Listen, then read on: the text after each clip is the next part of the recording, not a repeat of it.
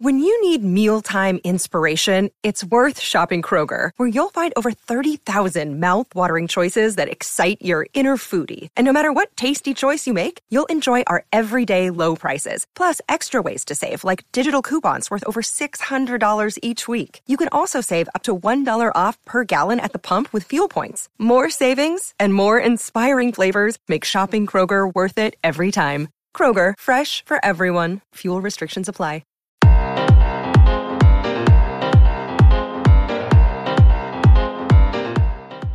Ladies, gentlemen, boys, and girls, this is Larry Charles, the half host of Game Dev Unchained, the podcast. And joining me today, as always, best friend in the studio, the beatboxer, breakdancer himself, Mr. Brandon Fan. Chica, chica, what? Here's the other half, Brandon Fan. What the hell you guys doing?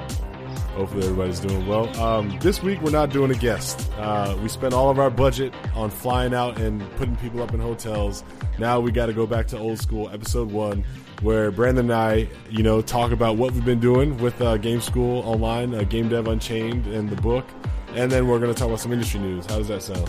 Sounds great, man. Like, uh, uh, hopefully we can do more of these where in between talking to guests, maybe every six episodes or so, we get back together and just talk about current news and trends. Yeah, exactly. We are going to unchain everyone from their desks in the game industry and show them all the opportunities out there in the world. Yeah. So, like, six episodes ago, man we've come a long way. So, like when we uh, released it a week ago, uh, the podcast, our hopes has always been like we'll get more than one listener, but it's actually uh, pretty, yeah, well received. Like we, we're going international in a way. We have people from all over the map listening. Yeah, uh, can you name some of the places I saw? Let's see, UK. I saw Australia. Uh, I think we saw some Bangladesh or something like that. Like this. Bangladesh. Yeah, we got New Zealand, uh, Lithuania, Serbia, India, Australia. I don't know how how how how how's our reach over there? I didn't talk to anyone on that side.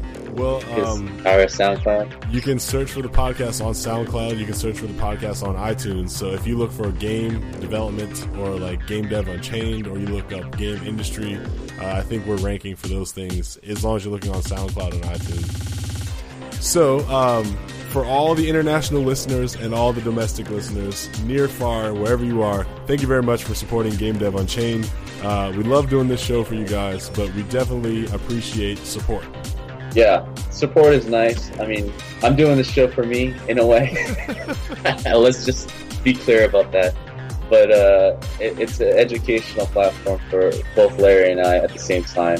We, we know the value in the guests that we bring on and what they need to talk about. So uh, I'm glad that people see it the way we do. And uh, we have exciting episodes coming up, so just stay tuned. Yeah, we got six more guests ready to go, and we start recording the next set of episodes. I think what Tuesday of next week. Every Tuesday, look forward to uh, a new podcast episode from Game Dev Unchained. Yes, we've officially picked a release day, and it's going to be Tuesday. Every single Tuesday, 10 a.m. Pacific Standard Time, you can get the latest episode of Game Dev Unchained. Uh, come rain, snow, high water, or no internet, we'll make sure that the new podcast is up. All right. So no, along with this podcast, what else did we do? Well, uh, we launched Game Dev. Oh, excuse me. We launched Game School Online. www.gameschoolonline.com. It's our joint venture where we're showing off how to make really awesome video game development things. Yeah. Like it also clay. like yeah, clay temples and ZBrush.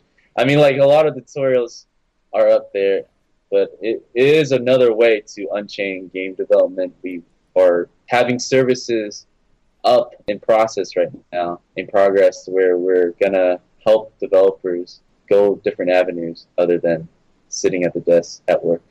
Right? We're, we're looking at different ways so that we can work with people and at the same time like help expand the industry in a in an impactful way.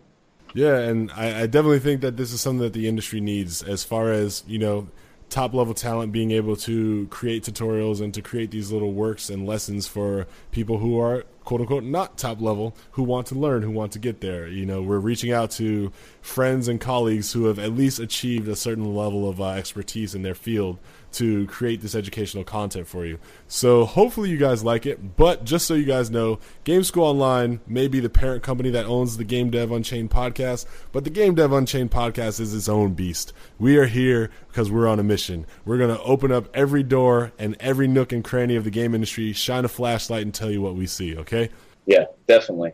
And so I, if we uh, somehow get blacklisted from the entire game industry, then this is all we'll have left. This, this is all we got. It's us and uh, someone in Lithuania.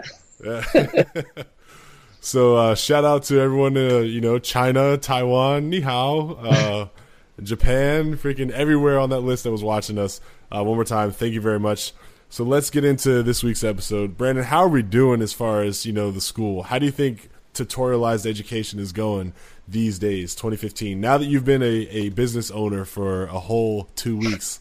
Yeah, I mean, like I, I definitely see online education being the platform uh, and being able to reach where physical schools aren't able to. Right? It's still valuable, of course, to have a physical interaction, uh, being next to your colleague and everything. But a lot of these schools that I've went to and you went to, and many, many of the listeners probably went to, are are segmented in a way where they are forcing general education. They are forcing that diploma uh, to to a three year program. So you're you're crowding up things where uh, you don't really have to take certain classes, but they kind of force it down, force it down your throat because it, it, it satisfies a certain accreditation that they want to want to really promote. So, I mean, online education is a way we can really help student realize that there are options. Yeah, price is definitely uh, you know something that people have to keep in mind because not everybody has $130,000 to pay for a college education anymore, and those that do, you know, they're more than welcome to spend it however they want. Moving on, I'm not enough about us. yeah. Yeah, why did they come to listen? So these guys could talk about some damn school that they opened up? No, let's let's get into it. Forget about it. So what, what what are the current news that we got going on right Well, uh, the first thing that I saw on my feed this week was the sad news that uh, Kojima Studio or Kojima Productions is shutting down its LA office, and effective, I guess, immediately, everyone at that studio was laid off and out of a job. It really sucks. Yeah, this is news that's been like pouring out the last few six months actually yeah. where we were hearing things where in, in Japan they were having producers doing janitorial work as a way to force quit them. Yeah, why? I don't understand. Like, why are they trying to get people to quit on purpose? Is there were they trying to sink the company? Do you have any other insight into what's going on there? Or? My feeling is like, well, it's it's pretty obvious that they made a public announcement saying that they want to go full mobile, mm-hmm. and so the AAA uh, sector wasn't earning enough money as much as the mobile their mobile sector. Oh, so man. that was just a little just checking the Excel sheet and and seeing profits were better on one side of the coin. So I think this is they can't legally just fire people. I guess in in some way they just wanted to have them quit instead, and so this is one of their methods. Plus, I think Konami kind of has like the big uh, brother complex too. They they were like uh, uh, blocking email accounts, the internet, and uh, whenever you sign on, you you need like a new user uh, every time so that it switches the password on you, so that uh, you can't really track the employee on the same computer or whatever. Oh man, things like that. But that that's all on Kotaku. Like these are things that were unveiling itself within the last four months. So, I feel really bad for anybody who legitimately wanted to work at that company and was like subjected to cleaning toilets and you know shameful work details like that. It's that's that's not cool, you know. Hello? I don't understand as a businessman if you have two pies, right, that belong to the same company, why don't you just say, okay, well, let's just take the mobile thing and have it be its own entity, and then let's take, even if the AAA sector isn't making as much money as you would like, there's still valuable products coming from that. Com- like you just released a Metal Gear, you know what I mean? Uh, I'm sure you still want to have some sort of ownership over that franchise and make more games in that series. Did the game bomb? I don't think so. Let me look up some sales figures, but no, it definitely made a profit, but not the margins that they are used to seeing. So they let's say they spend like two million or three million or or whatever on a mobile game, but it ended up making like twenty. twenty million or thirty million. Right versus like a Metal Gear game that would be like 100 million 150 million dollars and they would get 170 yeah.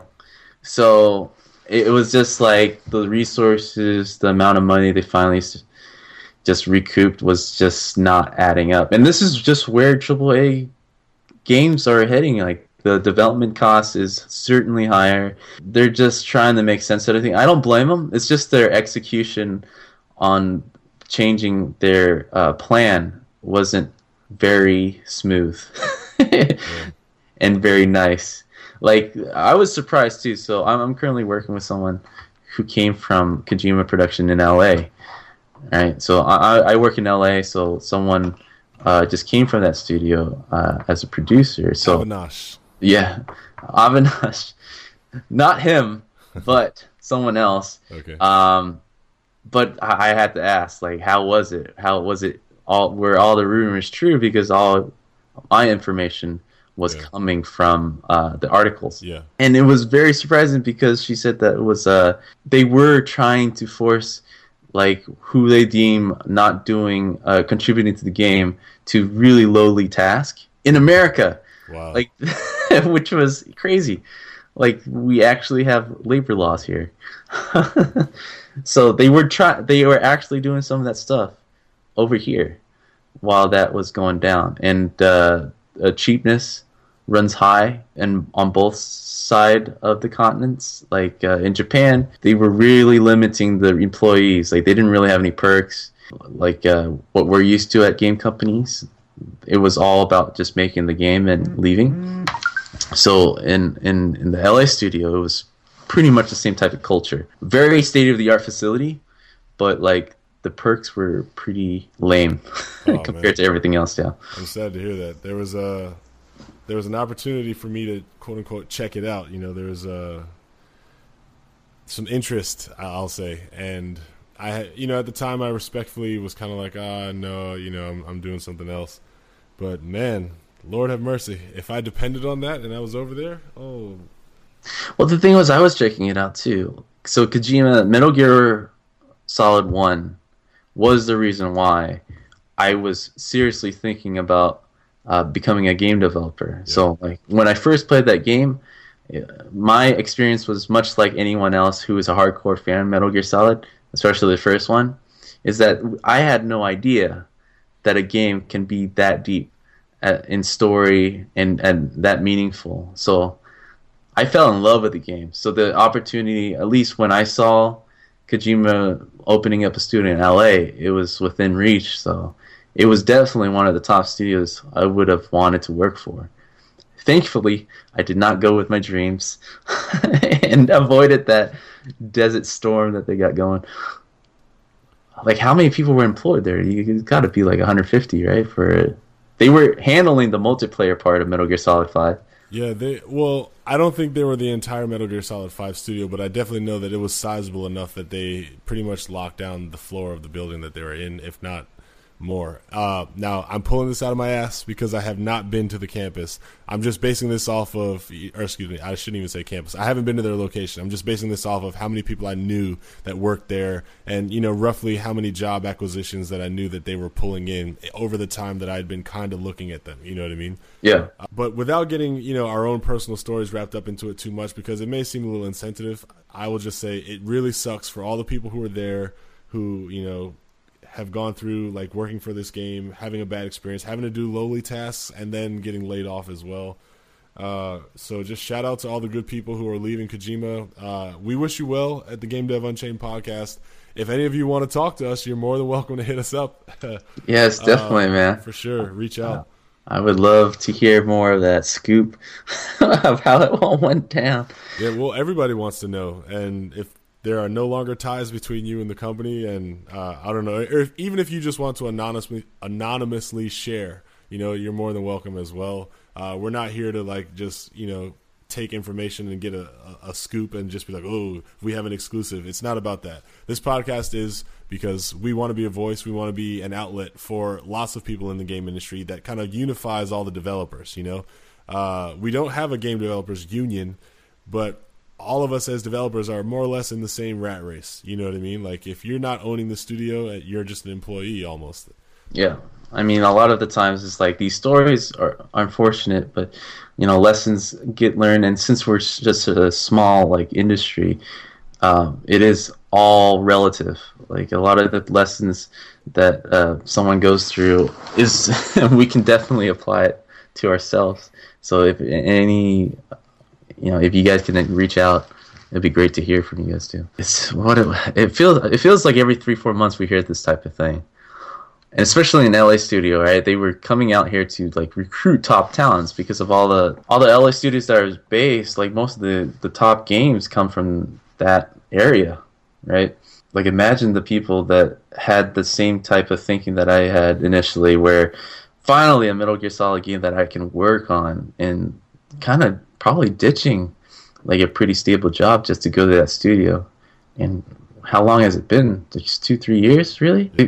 Did they build that whole facility and then close it down right afterwards? Yeah, it's, oh, I I really feel sorry knowing that like, it, and I I don't know this to be true, but if if somebody was looking at an Excel spreadsheet like, hmm, the margin on this is no longer higher than 150 percent, we need to cut it it's like, wow, you know, is it that bad?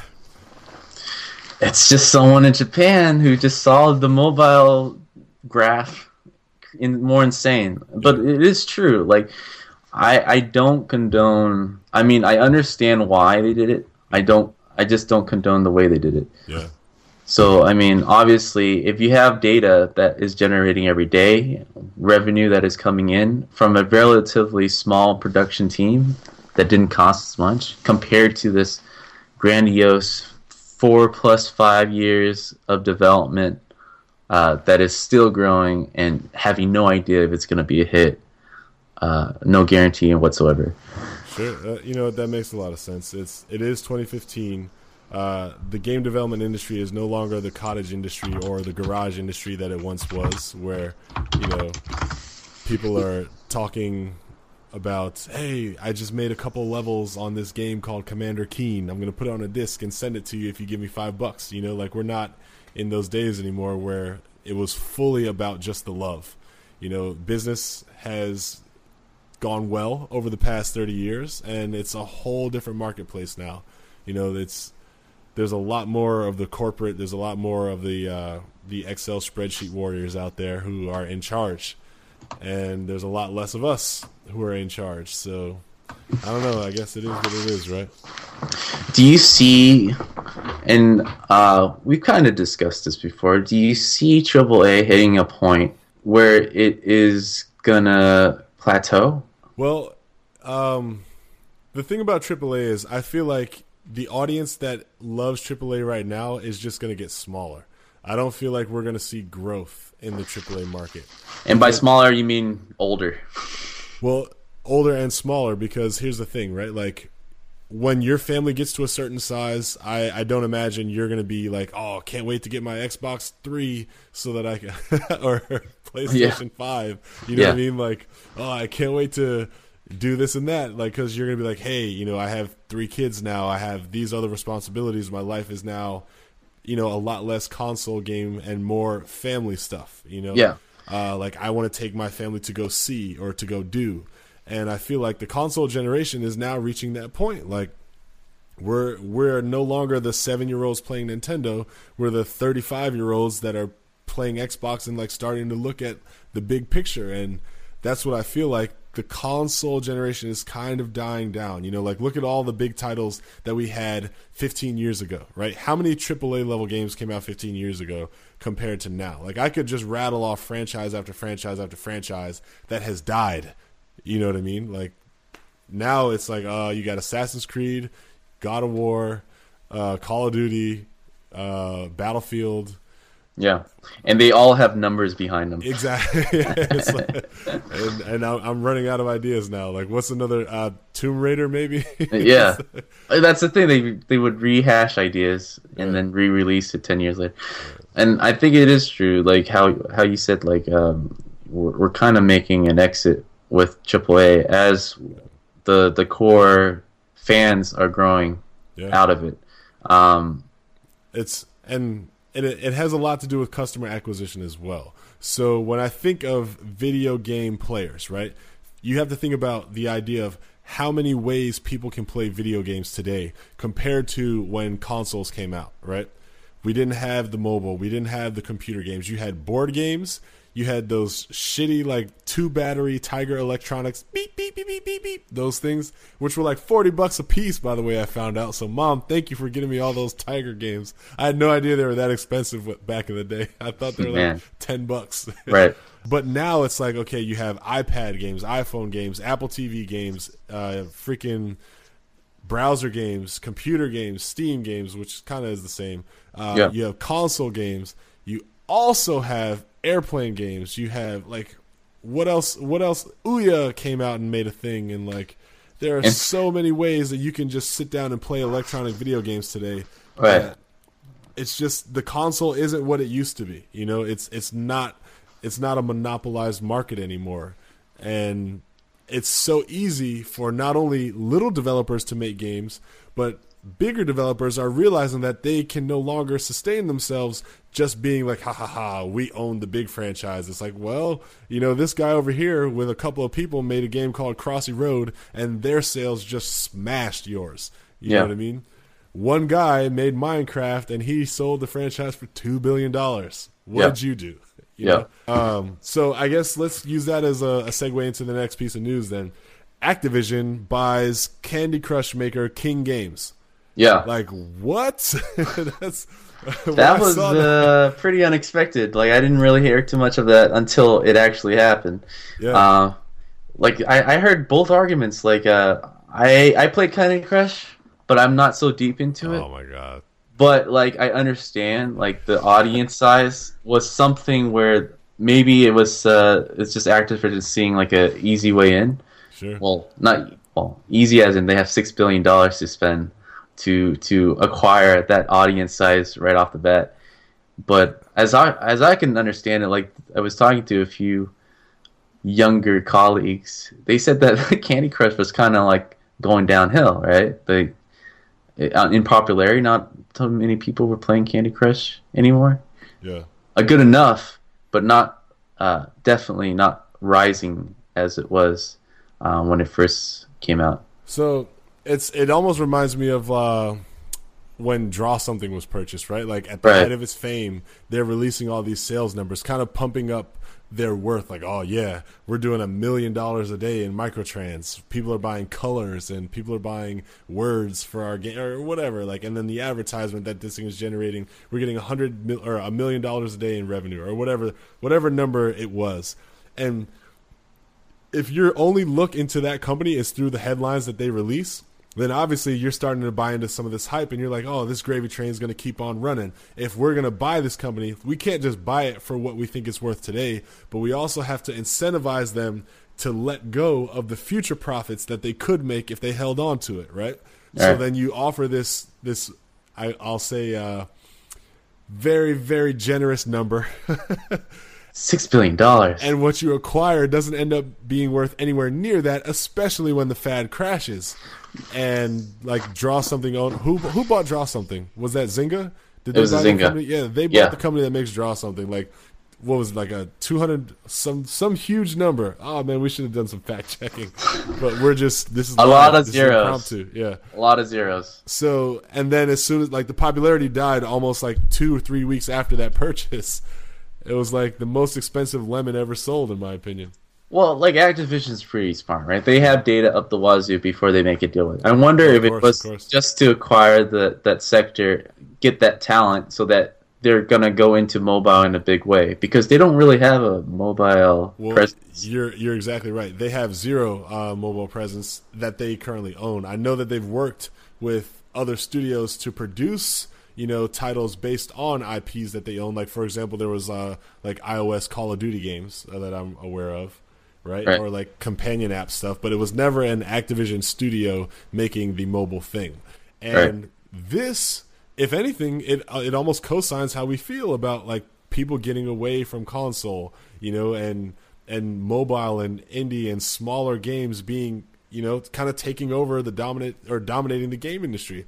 It's it's it's hard to ignore it now. It really is. And as much as I can say this, and it may hurt my own feelings and a lot of people listening to this podcast, it's happening. You know, it is completely happening.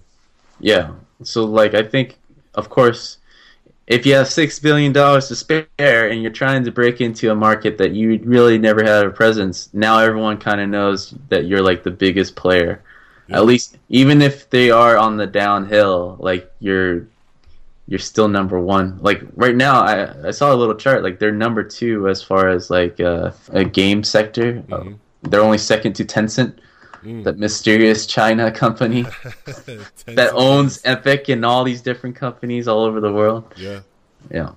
Well, so when I think about this deal, right, I think of the advantage that Activision has in now owning the information and the research and the trial and error and all of that hard work that King Games had to do to get to where they are, right? Yeah. So that I'll say is a very smart move and buying the number one, or even if it's the number two, right? Buying top echelon is is very smart because I look at it, I'm like, man, six billion dollars, you could start fifty iPhone studios. You know what I mean? Right, right, right. You could start a hundred of them, but you don't have the experience, you don't have the connections, you don't have the pipeline.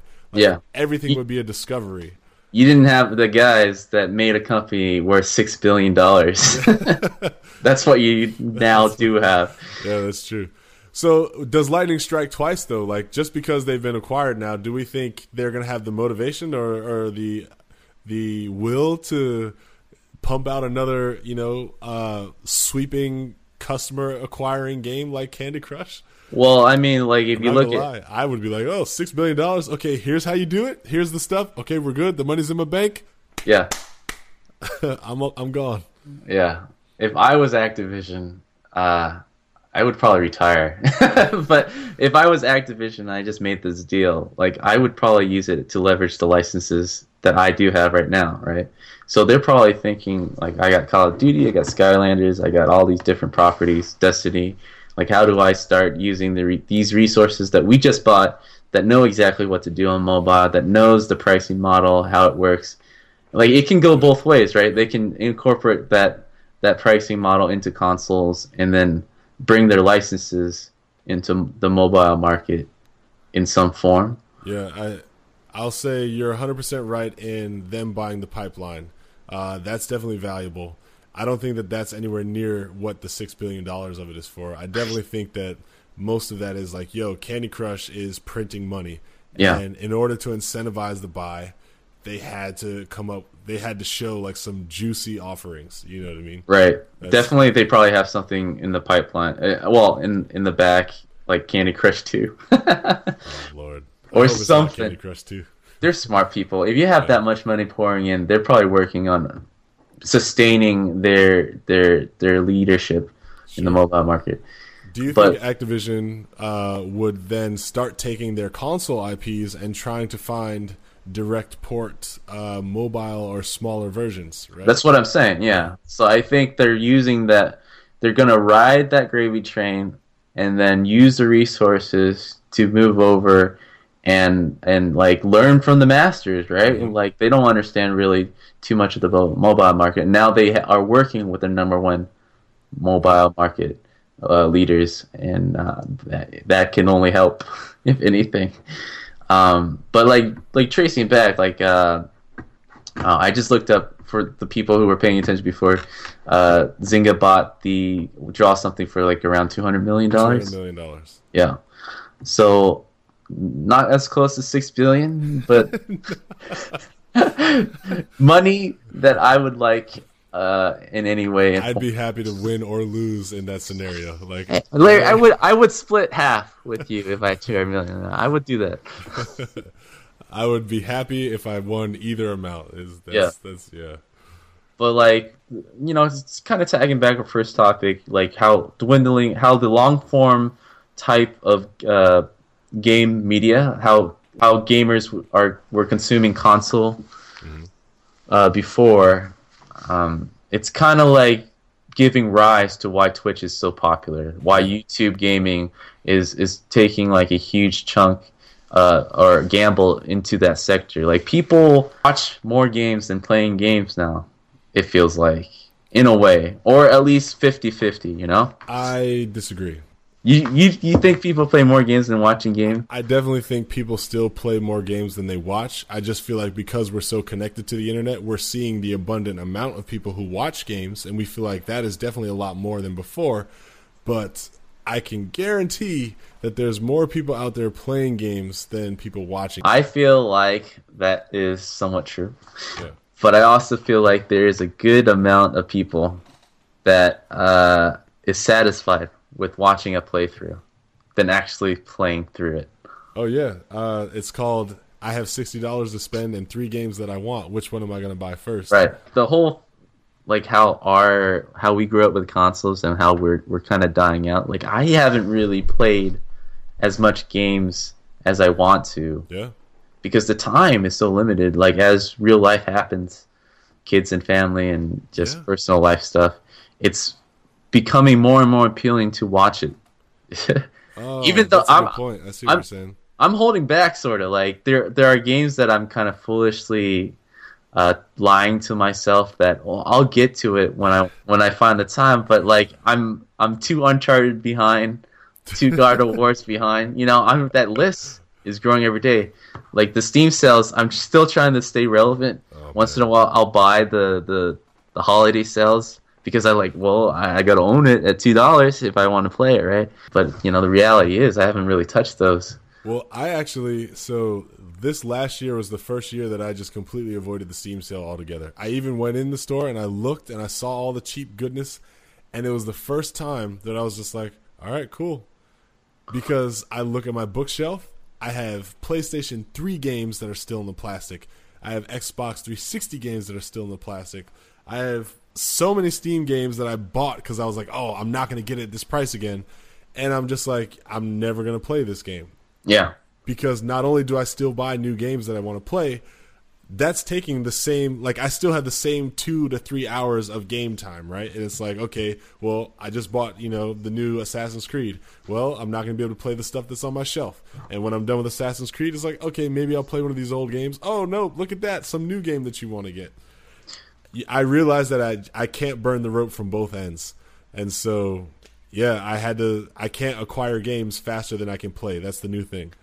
Yeah, I wonder if there's some kind of over at Valve that they're, they're looking at the Steam data right now that they're finally hitting the ceiling as far as people collecting sales game and not playing it, mm-hmm. and now they're finally looking, taking a second glance at their library and realizing that oh maybe I should hold out on this sale. Yeah, I, I think they have something like that, and they're probably dealing with that issue.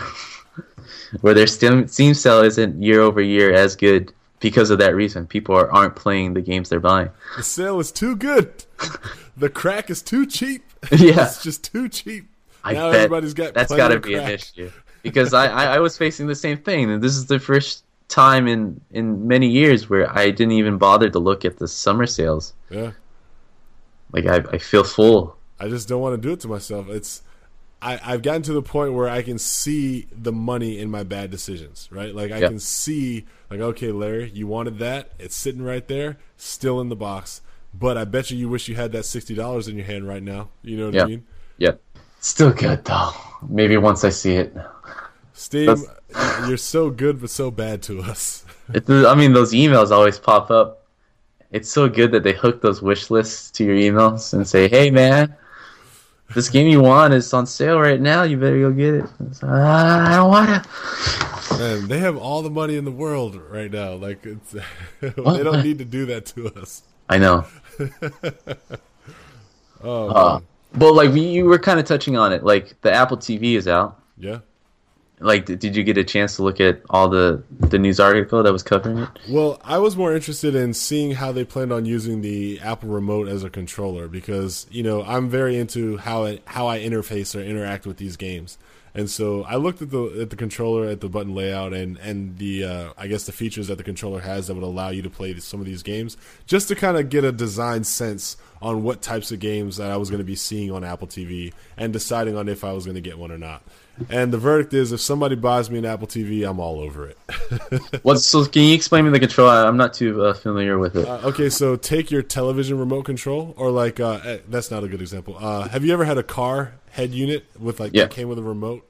yeah. So like your Apple TV remote, you turn it sideways, and you can use that as like a game controller. Like your volume up, volume down, your up, down, and then your other couple of buttons on the controller will be input for video games, plus tilt and motion and things like that.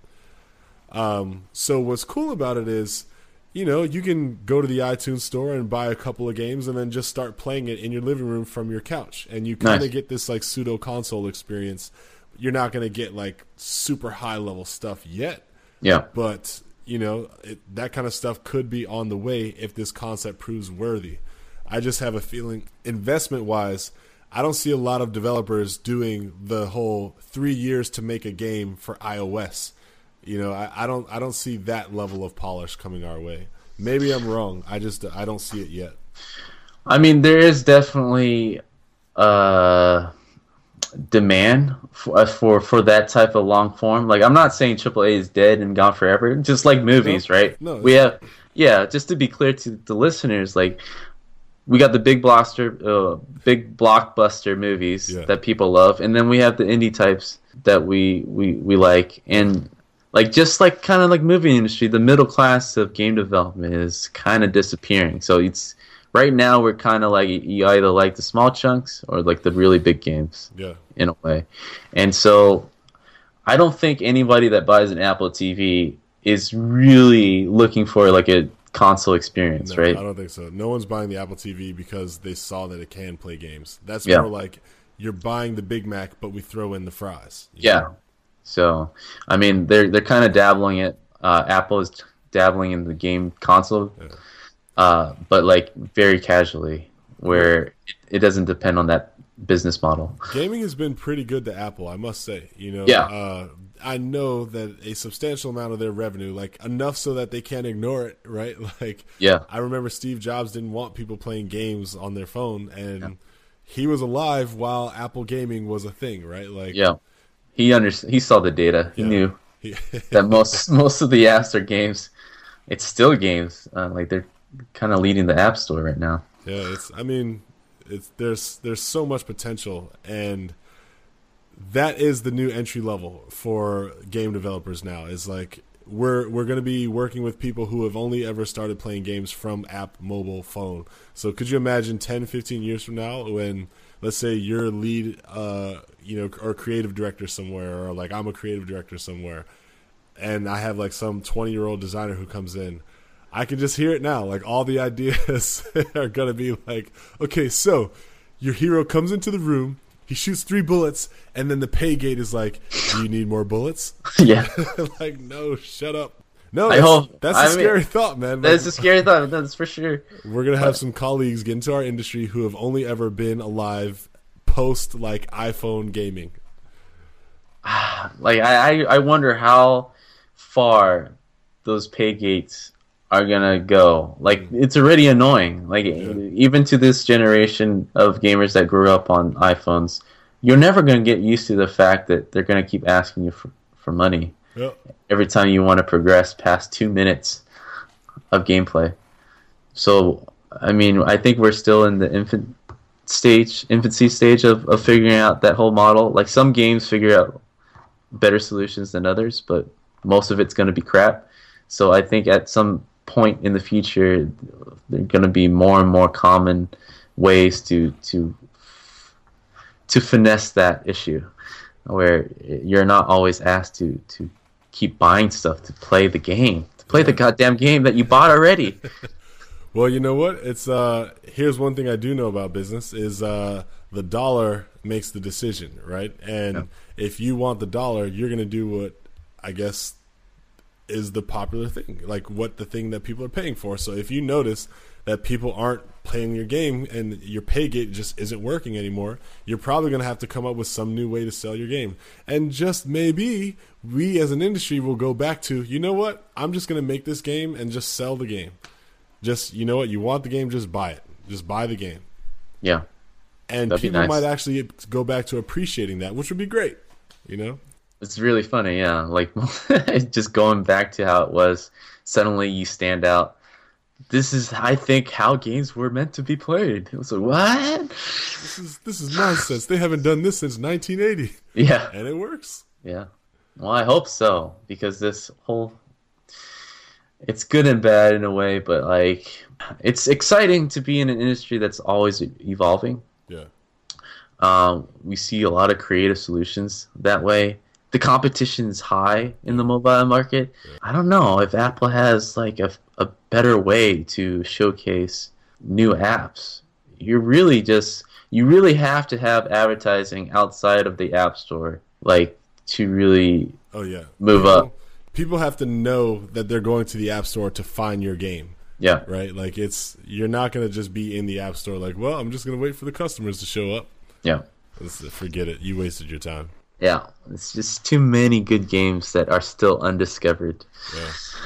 You could I bet if they stopped letting games and apps go onto the App Store right now, I could live my life searching for and finding good games and playing them and then go and looking for more before I found every single one that I would possibly enjoy there's that many games on the App Store that I could literally like, okay, oh cool, this is like Angry Birds 2, and like I play that until I'm done. And it's like, okay, I want to play something like a Hot Shots Golf, and I bet you I could find a game like that and play that till it's done. I could keep going until I die, and I bet you I wouldn't even get to all the games that I would possibly like that are on the App Store right now because there's just that many. Yeah, it's a great problem and a bad problem for a developer to have. Like great for the gamer, bad for the developer, uh, in a way. Yeah. Um, because you really have to do really, really got to exhaust all your social channels, like anything outside of the the app store to stand out. Yeah. But you know, in a pro, in a way, it's the same problem to the gamer. It's like you, I guess, if you don't know that there's a good game buried into that heap of crap, uh, it doesn't affect you. But um, yeah, a lot of games go unnoticed and sink for that reason. Yeah. Um, well, how about this? Let's transition out of mobile for a little bit, but still Activision news. Uh, Black Ops 3 is out. Yeah. This is uh, the one year anniversary of Call of Duty Advanced Warfare. yeah. Congratulations, Treyarch, Black Ops team, and all of our friends who work there. Awesome job. If I see any of you fuckers, sign my copy because uh, I love having memorabilia from people that I know. So, yes, awesome work. Definitely happy to see what you guys have done with the franchise. And what's more important, actually, because we're talking about Game Dev Unchained, we're going to see mod tools come back to Call of Duty. So I wasn't really familiar with mod tools being ever available. What what game was it available? Uh, I think World at War was the last time that I was able to make Call of Duty levels outside of you know actually working for a company that made Call of Duty. Uh, so it was Treyarch again that experienced that experimented with this model and Treyarch, they brought it. Thank you twice. like I think modding is incredible. Like it was my first introduction to game development. I remember you know, I was modding Counter Strike uh, in high school. Like I was replacing all the sound packs with my voices. and then like when when I get bored of them, I would like put Gladiator, you know, uh, on my signal Unleash Hell for the go go go, things like that, and it was fun. It was cool. Only I heard it, but it was yeah. pretty badass. Like you can go in there and like replace the textures, and so that was my introduction that was my confirmation that I wanted to make games for a living yeah. while in high school. So I think it's great. I make especially to a Call of Duty audience, like that many people, uh, you know, pretty hardcore gamers. Uh, like I, I always felt like a gamer. Uh, it's a, there's a very thin line between a gamer and, and a game developer if they really want to cross that. Chances are, if you really, if you really enjoy playing games, that if you're introduced in the right way, that you'll eventually want to make games and understand that that is like a well, it's a good track to go if you ever want to cross that threshold. You know? Yeah, um, like I got my start with uh, Unreal Tournament, you know, because Unreal Tournament actually released the Unreal Engine, well, the Unreal Editor along with it, and so that's where I kind of got my start was modding, and so I'm very happy to know that a AAA game is like of this caliber is going to open its doors back up to the mod community and release games because I think there might have been some fear that like, hey, they're not going to buy the DLC if they can just make their own levels. You know what I mean? Right. So it's not on consoles, I guess. It's only coming out for PC, and the PC audience is nowhere near the sales of the console audience. So maybe that's why the caveat exists. But I'm not gonna lie, I geeked out when I saw that. Yeah, well, I mean, like that's. I feel like that's a very archaic fear, right? Yeah. You look at a company like Valve, who is very supportive of their mod community, and is thriving because of their mod community. Like, no one's gonna build as many levels as like millions of people versus like 50 people on your development team. Like, you no way you can compete with that. And they at one point realized that and decided to open the floodgates and just let people make stuff and make a business out of selling uh, Team Fortress 2 hats or uh, like Counter Strike levels. You know, you're, you're it's it's a great way to keep the game alive. Yeah. Pass, pass shipping. So. And uh, it's a great way to introduce new developers to your technology. You know, yep. uh, imagine how easy it will be for all of the Activision studios to now recruit designers and artists because yep. they can say, "Hey, you know, go get those tools and make us something." Yeah, like they can just go on the top ten level from the community. and just straight up, just like, let's hire this people. guy. Like, hey, yeah, here's a lighter right here. Exactly. here's a designer right here. I mean, like the hardcore guys would be the one who are constantly thinking about your game outside of playing your game. Like, there's just no competition when it comes to a to a fan uh, doing both, really. So I think you and I need to have some fun, and when these tools come out, we need to make a map the Game Dev Unchained podcast map and throw it in the community and let people play it. But I, I, think just for fun, we need to we need to jump on it somehow. We'll, we'll figure something out, guys. But we're gonna do it. Yeah, definitely. As of right now, we are 45 minutes and a little bit more into the podcast. We're gonna take a quick commercial break. Brandon Pham, let the good people know that we're gonna come back. I'll see you again in a bit. I promise. Learn how to create game assets in Unreal 4 with Leo Gonzalez, a professional artist in the game industry currently working at Certain Affinity. He's worked on games like Halo the Master Chief Collection and Lost Planet 3. Leo will walk you through his process step by step in this 11 hour tutorial showcasing Maya, Substance Designer, ZBrush, and Unreal 4. By the end of the class, you'll be able to build game ready assets for Unreal games. And welcome back, ladies and gentlemen, boys and girls. Yes, both sexes. Uh, this is a unisex podcast. Game Dev Unchained. Larry Charles here. We just had our break, and let's bring it home for the last 15 minutes of the show. Mr. Brandon Pham, you still with us? Yes. How you guys doing? Still here. So one of the few things that we want to close with is like, what, what is the future of Game Dev Unchained? Like, what future episodes can you guys look forward to? Uh, how we feel everything uh, is gonna work towards? Um, you know, how you guys gonna reach us, things like that. Uh, I mean, how, how do you feel about everything right now? Like, I feel really good. I feel like Game School Online has successfully launched, and successful meaning we weren't the only people talking about it. Uh, it definitely got a lot of likes and shares from friends, and we saw patronage as well. We sold some videos and got some contacts, you know, just through Game School Online. So that was great. That's moving forward. Game Dev Unchained, the podcast, doing very well, I must say. I have a lot of fun recording these. Uh, we're getting the most, I guess, uh, interaction or engagement from the podcast. Uh, we did almost a thousand plays in one week. So that's pretty damn good, right? It's better than one. It's better than me and you playing it back and forth. oh, definitely and a lot of them are uh, Redwood City, you know, Bay Area, San Mateo for some reason. but uh, shout out to all our friends back in the Bay where we used to live. Uh, thanks for checking us out. We appreciate your support, all of you guys. Definitely, hundred percent, nothing but love. Yeah, definitely. Well, I how mean, about, oh, how about you, Mr. Brandon Pham? Uh, one week in uh, to the podcast and one week into Game School Online.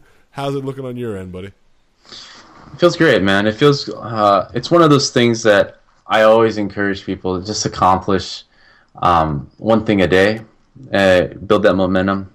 I, I think like the lessons that we've learned to the buildup of that launch was very valuable. Like, you know, we spent like a good two three months like hardcore, just prepping everything.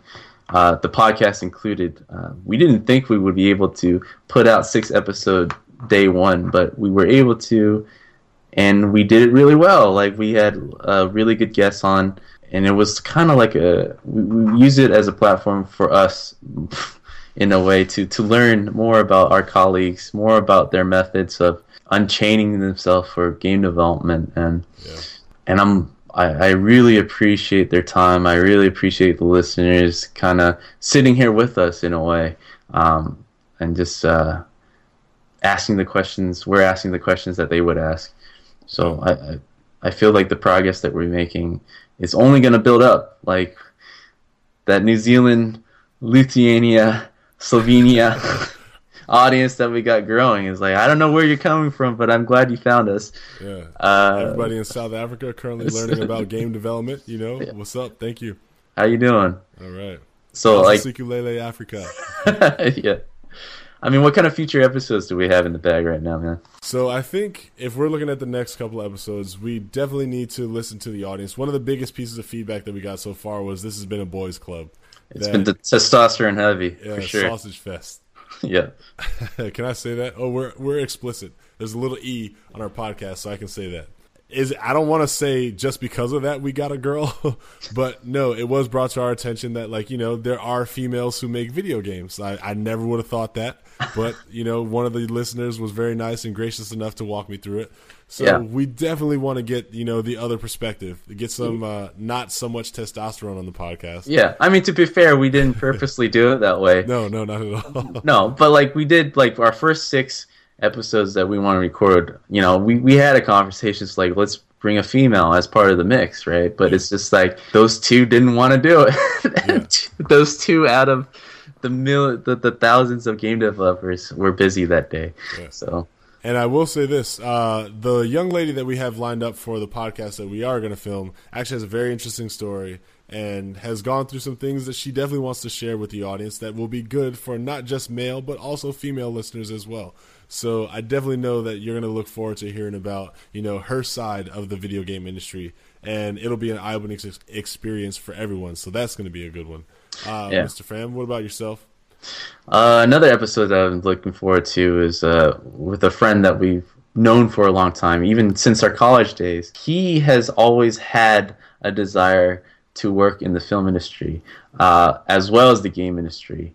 So we are going to interview him and talk about his journey of how he came from working on Bioshock 2, working on Destiny, like these huge blockbuster games, to working on like the top film companies like Weta, like ILM, like just to name a few. Working on let's see, Transformers. Yeah, World Transformers. Warcraft movie. Ninja Avengers, Turtles, Ninja Adventures. Turtles. Yeah, Jeez. and I don't know. I think man, he's got the best resume in the group. he definitely has the best resume in the group. Oh, but like man, that, out. that's yeah, that is a very interesting interview of uh, you know what how how would you transition if you wanted to? Yeah, and he did the opposite thing, right? So like most people who are animators are like, oh, they start in film and they want to go to games, whereas but, yeah, we have someone who started in games and transitioned into film, which is I don't think it's done as often. It's not done as often, and it's not as easy. Like I would say, film people going to games is a lot easier than uh, vice versa. Yeah.